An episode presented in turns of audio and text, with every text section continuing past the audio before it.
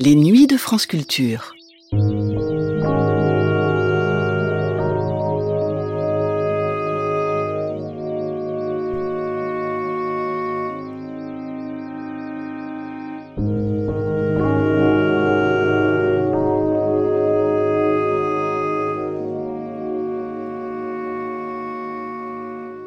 En 2001, Christine Goémé proposait aux auditeurs de France Culture une série de cinq entretiens à voix avec René Girard. Dans le deuxième que nous allons entendre, réaffirmant que tout mythe fondateur s'enracine dans le meurtre, René Girard exposait pourquoi on pouvait dire selon lui que les religions des juifs et des chrétiens avaient été les seules à reconnaître l'innocence de la victime, l'innocence du bouc émissaire, et que sur ce point, la Bible seule disait la vérité. En ajoutant que si le judaïsme et le christianisme avaient échoué, puisqu'avaient perduré la persécution et le massacre des innocents, la faute incombait à ceux qui ne les avaient pas compris ou pas entendus. À voix René Girard, deuxième des cinq entretiens, diffusé le 23 janvier 2001 sur France Culture. Alors, vous avez euh, réexposé hier pour nous votre théorie du lien social. Les hommes désirent les mêmes choses. Le désir de l'un pour un objet suscite le désir mimétique d'un autre des autres, ce qui ne fait évidemment qu'accroître une rivalité inconsciente entre eux. Pour régler cette escalade et la résoudre, la communauté cristallise sa haine sur une victime innocente mais qui incarne tout le mal. La mort de cette victime apaisera les conflits et elle va restaurer donc l'ordre social. Alors pardon, hein, René Girard, pour ce résumé euh, extrêmement euh, prosaïque. Mais enfin, depuis, alors j'aimerais déjà qu'on revienne un petit peu sur cette Mhm. question question du bouc émissaire, parce Oui. qu'elle est extrêmement complexe. Et puis, pour vous, soyons clairs, tous les mythes fondateurs s'enracinent dans le meurtre, et seule la Oui. Bible dit la vérité sur ce meurtre fondateur. Ça aussi, oui. on va en parler tout de suite. La, la seule chose que je reprendrai dans le résumé que vous avez donné, c'est le mot pour, pour résoudre. Euh, ce qu'il faut voir, c'est que cette résolution vraiment se produit sans qu'on sache pourquoi. Dans les rites, il y a vraiment un pour. Dans les rites, il y a déjà l'expérience du phénomène qui a résolu une première crise.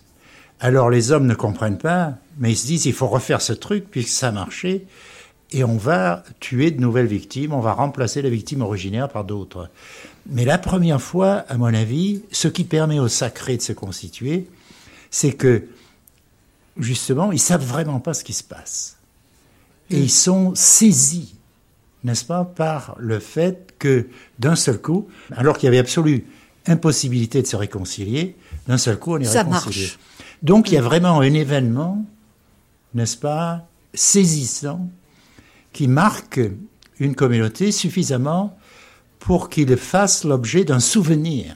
Alors le rite consiste à le refaire, comme on peut, avec des victimes choisies pour des tas de raisons complexes, mais n'est-ce pas, des J'ajoute, euh, ça, c'est très important, que ce sont des victimes bien réelles. Hein. C'est pas réelles, du tout des voilà. victimes symboliques. Pas du tout. Le mot symbolique aujourd'hui est utilisé d'une façon très dangereuse par des Oui. gens.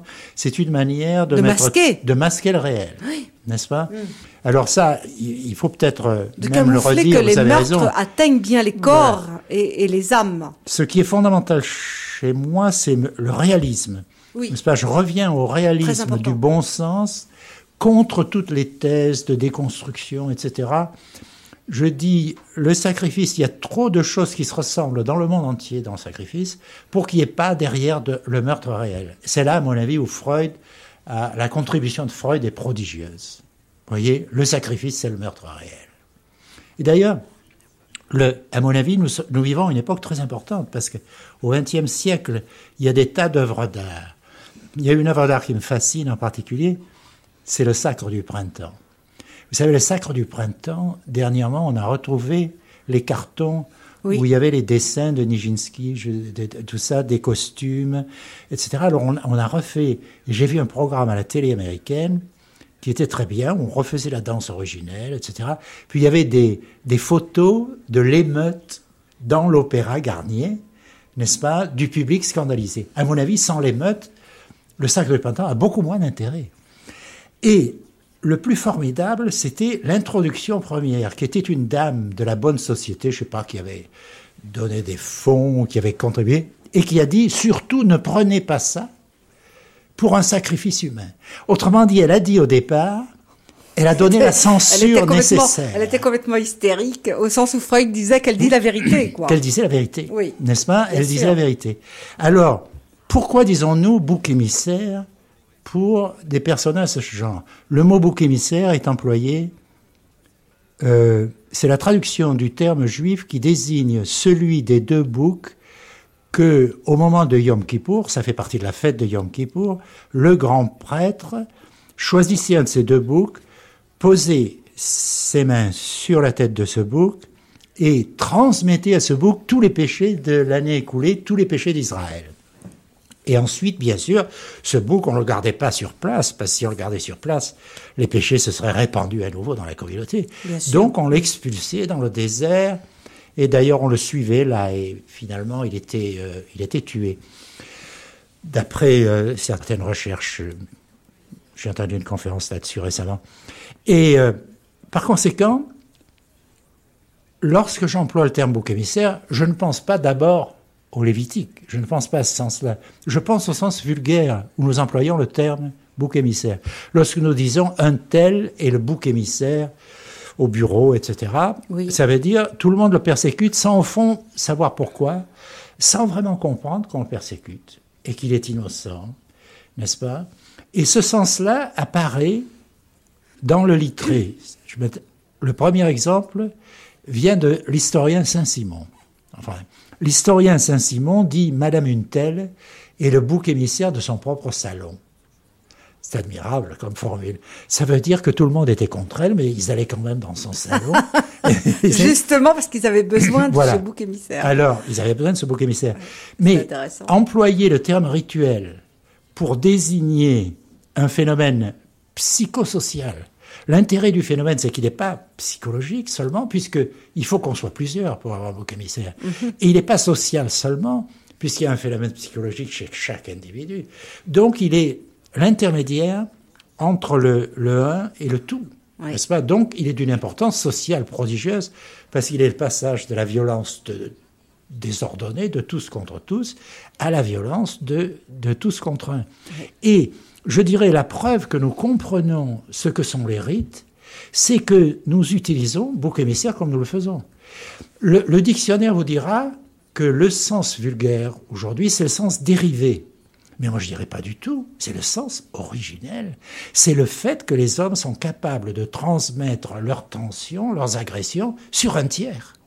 Et plus ils sont nombreux à le faire, plus ils sont convaincus qu'ils ont raison. Parce que chacun trouve la conviction dans le regard de l'autre. Le dangereux du social, c'est ça. Et en même temps, le social originel, sans doute, est forcément lié à ça. Alors, René Girard, bon, je voulais qu'on parle un peu de la Bible aujourd'hui, mais on en parlera de toute façon, euh, euh, sinon aujourd'hui, du moins demain, tant pis. Mais je voudrais quand même qu'on reste sur cette question du bouc émissaire parce qu'elle est aujourd'hui tout à fait fondamentale et au cœur d'un phénomène qu'on nomme le moralement correct, qui fait que euh, la société maintenant devient, si vous voulez, une démultiplication d'associations de victimes en tout genre. Oui et que euh, finalement les gens commencent à se regrouper sur des identités victimaires euh, très très violentes à mon avis, biologiques, sexuelles, raciales, enfin tout ce qu'on veut, des choses absolument euh, dures. Alors le statut de la victime a, a, a changé puisque les victimes aujourd'hui aspirent à devenir des normes. Donc du coup, il y a des phénomènes nouveaux qui risquent de se, euh, disons, de se mettre en place. Et d'autre part, euh, on peut se demander si effectivement euh, le langage qui va avec cette, ce, nouvel état d'esprit n'est pas là pour masquer au fond les choses, n'est pas là pour dire autre chose que le bouc émissaire. Donc c'est dangereux parce que, alors ah. justement, si on essaye de masquer la, la violence qu'il y a derrière euh, tous ces termes, tous ces gestes, tous ces mots qui se mettent aujourd'hui socialement en place, s'il y a une dénégation de la violence et de la criminalité et de l'innocence également, du coup, euh, on risque d'avoir des phénomènes de bouc émissaire euh, encore plus violents aujourd'hui et avec finalement la morale du côté de, de l'assassin. Oui, oui, nous disons. Pour traiter ce problème correctement, il faut voir que nous sommes le seul univers, la seule société, ça on peut regarder, qui reconnaissent des droits aux victimes en tant que victimes. Et qui reconnaissent les droits aux victimes en tant que victimes, d'une certaine manière, dans l'absolu. Non pas seulement si vous voulez, aujourd'hui, nous nous occupons non seulement de nos victimes à nous, mais nous nous occupons beaucoup plus encore des victimes des autres. Oui, absolument. Les victimes que font les Américains nous intéressent beaucoup plus que les victimes que font les Français.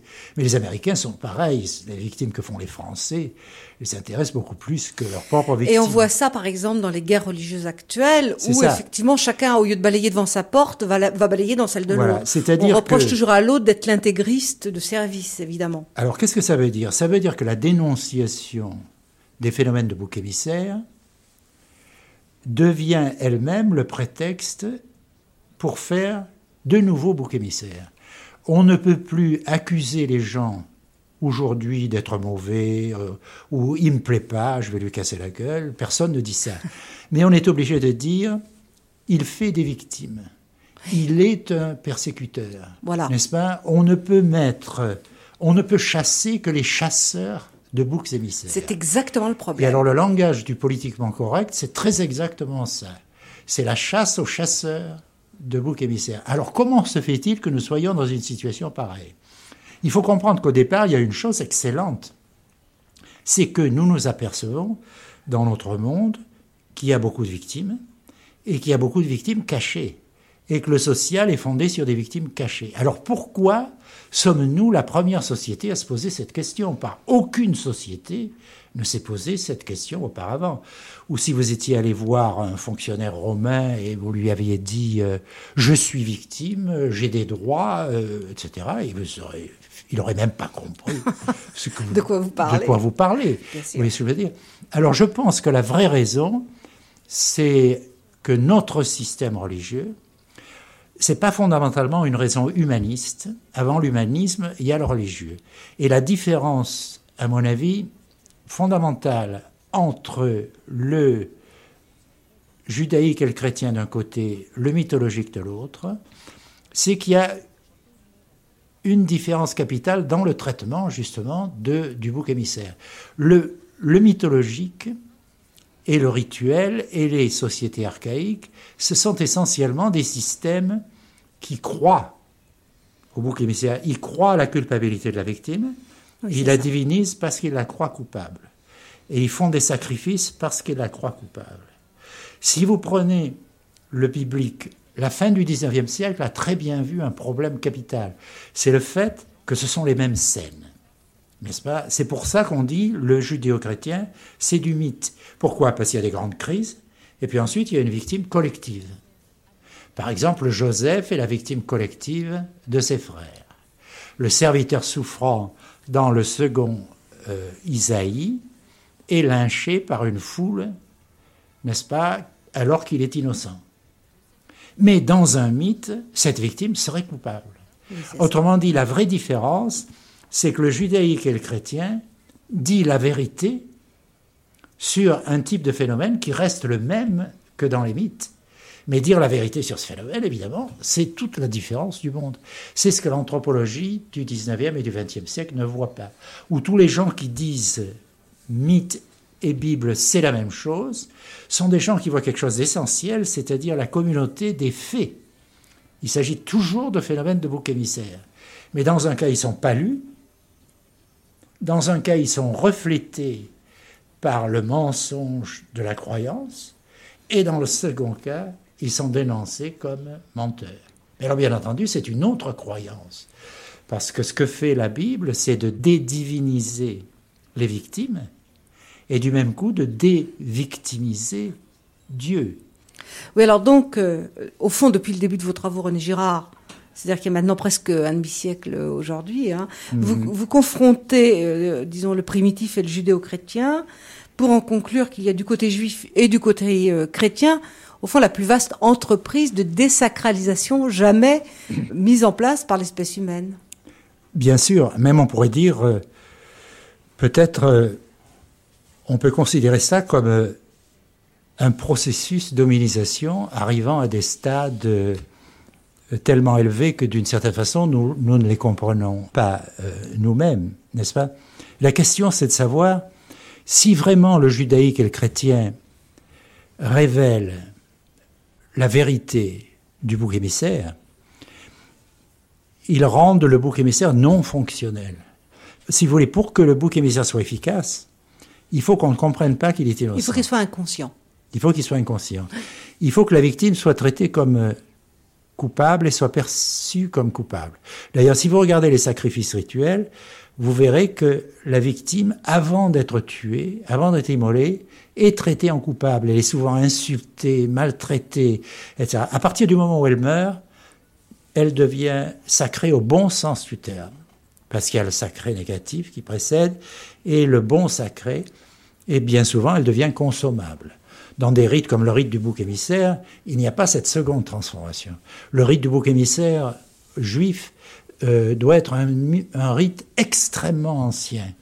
Une des choses extraordinaires de la Bible, c'est qu'elle nous permet de retrouver des stades religieux, n'est-ce pas, Oui. qui ont été préservés, n'est-ce pas, et qui sont tellement archaïques que nous avons beaucoup de peine à, à les comprendre. D'ailleurs, il y a une division hein, jusqu'au sacrifice d'Isaac, Voilà. Avant et après. Enfin, le, le Avant- et après, vous avez raison. Si vous regardez les deux premiers livres de la Bible, n'est-ce pas, vous voyez que le sacrifice humain est partout. Et en particulier le sacrifice des enfants, Oui. le sacrifice du premier-né. Et à mon avis, le sens fondamental, je ne suis pas du tout contre l'interprétation de Kierkegaard, etc., euh, les interprétations mystiques du sacrifice d'Isaac, mais il y a un sens historique fondamental qui est quel est le Dieu qui demande à Abraham de sacrifier son fils? C'est le Dieu archaïque qui euh, a encore euh, besoin, qui est partisan des sacrifices humains, n'est-ce pas? Et donc, le sacrifice d'Isaac est une scène gigantesque, si vous voulez, qui est le passage du sacrifice humain au sacrifice animal, quelque chose de Tout à tout fait. à fait. Donc, c'est le moment historique le plus essentiel dans l'évolution du, du sacrifice. Ensuite, vous avez la Pâque, n'est-ce pas, où la Pâque, on immole l'agneau, mais l'immolation n'est plus très importante. La seule chose importante, c'est le repas, n'est-ce pas, pris en commun, en hâte, et qui est la libération du peuple juif, n'est-ce pas, et qui n'a plus le sens de, où la violence de la mise à mort de l'agneau n'est plus du tout essentielle. N'est-ce pas Puis après, évidemment, alors euh, les prophètes, alors eux sont carrément contre les euh, sacrifices d'une certaine façon. Et euh, Parce qu'au fond, les sacrifices cautionnent toute la, la, la cochonnerie de l'espèce humaine, d'une certaine manière. C'est pour ça qu'ils oui, sont contre. mais en même temps, alors euh, justement, je pense que dans mes premiers livres, j'étais, il faut, il faut avoir une vision radicalement historique du processus. Oui, d'accord. Et alors, il faut non seulement ne pas chasser les chasseurs de boucs émissaires parmi nous, mais il ne faut pas chasser les chasseurs de boucs émissaires dans le passé. C'est-à-dire que les stades archaïques de la société, la théorie mimétique, à mon avis, n'est pas du tout hostile au religieux archaïque. Elle dit le religieux archaïque est un stade absolument indispensable entre l'animalité et le type d'humanité que nous avons aujourd'hui. Les sociétés sacrificielles ont dû durer peut-être des millions, des millions d'années. N'est-ce pas? Par conséquent, c'est une vue qui paraît anti-religieuse, voyez, parce qu'elle s'enclenche sur euh, la théorie de l'évolution. Parce que ce que je dis sur le bouc émissaire, c'est que le passage de la société animale à la société humaine est un passage en quelque sorte automatique et qui ne repose pas sur euh, la décision, une décision humaine, etc., qui se fait à travers le, phénomène du bouc émissaire. Mais par ce moyen, si vous voulez, les hommes deviennent d'une certaine façon de plus en plus conscients, puisqu'ils prennent conscience du phénomène de bouc émissaire lui-même, qui est leur phénomène fondateur. Alors là, il y a quelque chose assez... Vous voyez, pour essayer de le penser pleinement, il faudrait cesser complètement de le penser en termes moralisants. C'est-à-dire euh, considérer que l'essentiel, c'est l'histoire, l'essentiel, c'est le temps. Si vous regardez la théorie de l'évolution, aujourd'hui, elle a de plus en plus conscience de cette énormité de temps qui rendent, euh, si vous voulez, des processus comme sélection naturelle, n'est-ce pas, euh, fondamentalement créateurs à cause de la plasticité de la vie. Mais on pourrait dire que d'une certaine manière, les mécanisme fondateur de la société humaine, le passage des réseaux de dominance à une société fondée sur des hiérarchies symboliques, le prêtre, le roi, etc., qui se perpétuent de génération en génération, ça fait toujours partie, d'une certaine manière, de la sélection naturelle. Autrement dit, je voudrais être aussi radical sur le plan... Vous êtes le Darwin de l'anthropologie. D'être le Darwin de l'anthropologie, c'est-à-dire radical dans l'athéisme, pas du tout opposé aux théories de la sélection naturelle, et radical dans le religieux aussi. Mm-hmm. Et je pense que le plus grand intérêt de la théorie mimétique, c'est qu'il va montrer la vanité totale, la nullité de ceux qui s'opposent à Darwin ou à des, choses de ce genre, à partir de l'impression que Darwin lui-même avait d'ailleurs, que sa théorie était forcément anti-religieuse. Mais est-ce que vous n'êtes pas d'un optimisme absolument insensé en disant ça? Ah, pas du vous, tout. Vous pensez que, l'homme, quand même, euh, euh, peu à peu, abandonne les formes les plus imbéciles au fond de sa. Oui, mais en même temps, ça se passe, avec, ça se passe avec tellement de drames, n'est-ce pas? Et puis l'homme, surtout, n'est jamais capable de faire ceci directement. Euh, ce que disent les évangiles, c'est si vous suivez les préceptes du royaume de Dieu, c'est-à-dire si vous... Qu'est-ce que ça veut dire tendre l'autre joue quand on vous... etc. Nous voyons ça comme une espèce de programme politique. Mais ce n'est pas du tout ça. Le Christ se met dans une situation de rivalité mimétique. Au moment où la rivalité mimétique s'engage et s'enflamme, alors s'il y a un moment où il faut tout lâcher, où il faut dire l'objet du débat ne m'intéresse pas, prenez tout, c'est ce moment-là. Vous coupez l'herbe sous les pieds de la surenchère, à la rivalité mimétique. Oui, ça c'est génial. D'ailleurs, Paul a une formule qui apparaît comme presque cynique et qui montre la vérité du royaume de Dieu. C'est lorsqu'il dit, si tu ne réponds pas à la violence par la violence, tu désarmes ton adversaire et tu lui mets des charbons ardents sur la tête n'est-ce pas? Autrement dit, le seul moyen d'interrompre, si vous voulez, le, phénomène qui tend vers le, bouc émissaire, c'est la non-violence absolue à ce moment-là. Mais ce n'est pas un mode de vie, parce que les hommes ne sont pas toujours pris dans des engrenages de rivalité Mais c'est au moment où cet engrenage se produit qu'il faut tout lâcher, n'est-ce pas? Donc c'est ce moment de crise. Les hommes ne le font pas, donc ils vont vers le bouc émissaire. Et je pense que le Christ a proposé aux hommes une espèce de pacte où on va plus avoir de rivalité mimétique, donc on va plus avoir de bouc émissaire. Mais si vous n'acceptez pas, moi je me tiens toujours lié par ma promesse. Donc vous allez faire de moi le bouc émissaire, parce que j'ai essayé de casser le système. N'est-ce pas? Donc le Christ est un bouc émissaire, mais n'est pas un bouc émissaire complètement fortuit. Hein? Pas de de hasard là, puisqu'il a essayé d'interrompre le système. Et comment pouvait-il faire au départ, sinon proposer aux hommes cette espèce de pacte de paix absolue? Si les hommes le refusent, ils vont retomber dans les boucs émissaires, et ils auront un bouc émissaire tout près, qui est le Christ. N'est-ce pas? Par conséquent, le Christ est la répétition du phénomène, mais la répétition du phénomène... Et sa clôture en même temps, alors Oui, mais cette clôture ne marche pas. Parce que ce que la, doctrine chrétienne appelle la divinité du Christ. Qu'est-ce que ça veut dire? Ça veut dire qu'il n'a pas besoin de, de bouc émissaire. Il peut s'en passer complètement. Donc il peut accepter de devenir lui-même bouc émissaire pour ne pas participer. Là, il se trouve devant, si vous voulez, un choix absolu. À partir du moment où la société marche vers le bouc émissaire, il n'y a qu'un seul moyen d'échapper à la participation au phénomène du bouc émissaire. C'est d'être soi-même. La victime La victime. N'est-ce pas? Ça me fait penser à des très belles pages de, de, Joseph Roth, qui est un texte écrit en 1937, où Roth dit que les Juifs auraient fait de merveilleux SS, d'excellents SA, et que Dieu leur a donné la grâce éminente d'être des victimes plutôt que des bourreaux. C'est une chose tout à fait admirable parce que, à mon avis, c'est définir le sens, un des sens les plus profonds, et le sens le plus profond, de l'élection du peuple, du peuple juif, n'est-ce pas, qui est précisément de... Plutôt victime que d'être bourreau, c'est plutôt, ça? Plutôt victime que, d'être bourreau, n'est-ce pas? Mm-hmm. Et euh, si vous voulez, les, les, les chrétiens se sont convertis. Il y, a, il y a eu la croix, n'est-ce pas?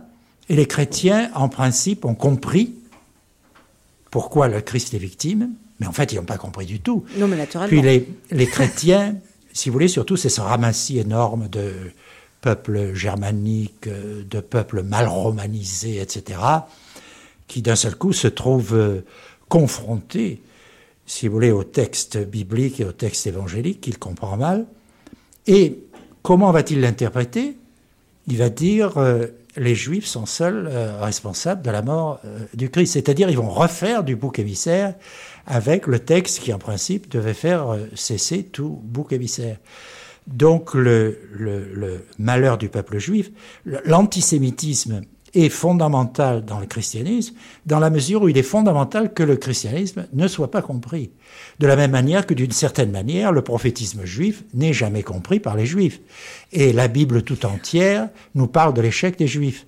Aujourd'hui, comprendre le christianisme, c'est comprendre que le christianisme a échoué, mais que cet échec est aussi son succès, que c'est pas du tout la, la perte du salut, etc., mais c'est de comprendre que les 6 millions de victimes de l'Holocauste sont 6 millions de Christ, d'une certaine façon, faits par les chrétiens, qui vérifient, si vous voulez, l'impuissance des hommes à comprendre ce que Dieu leur dit.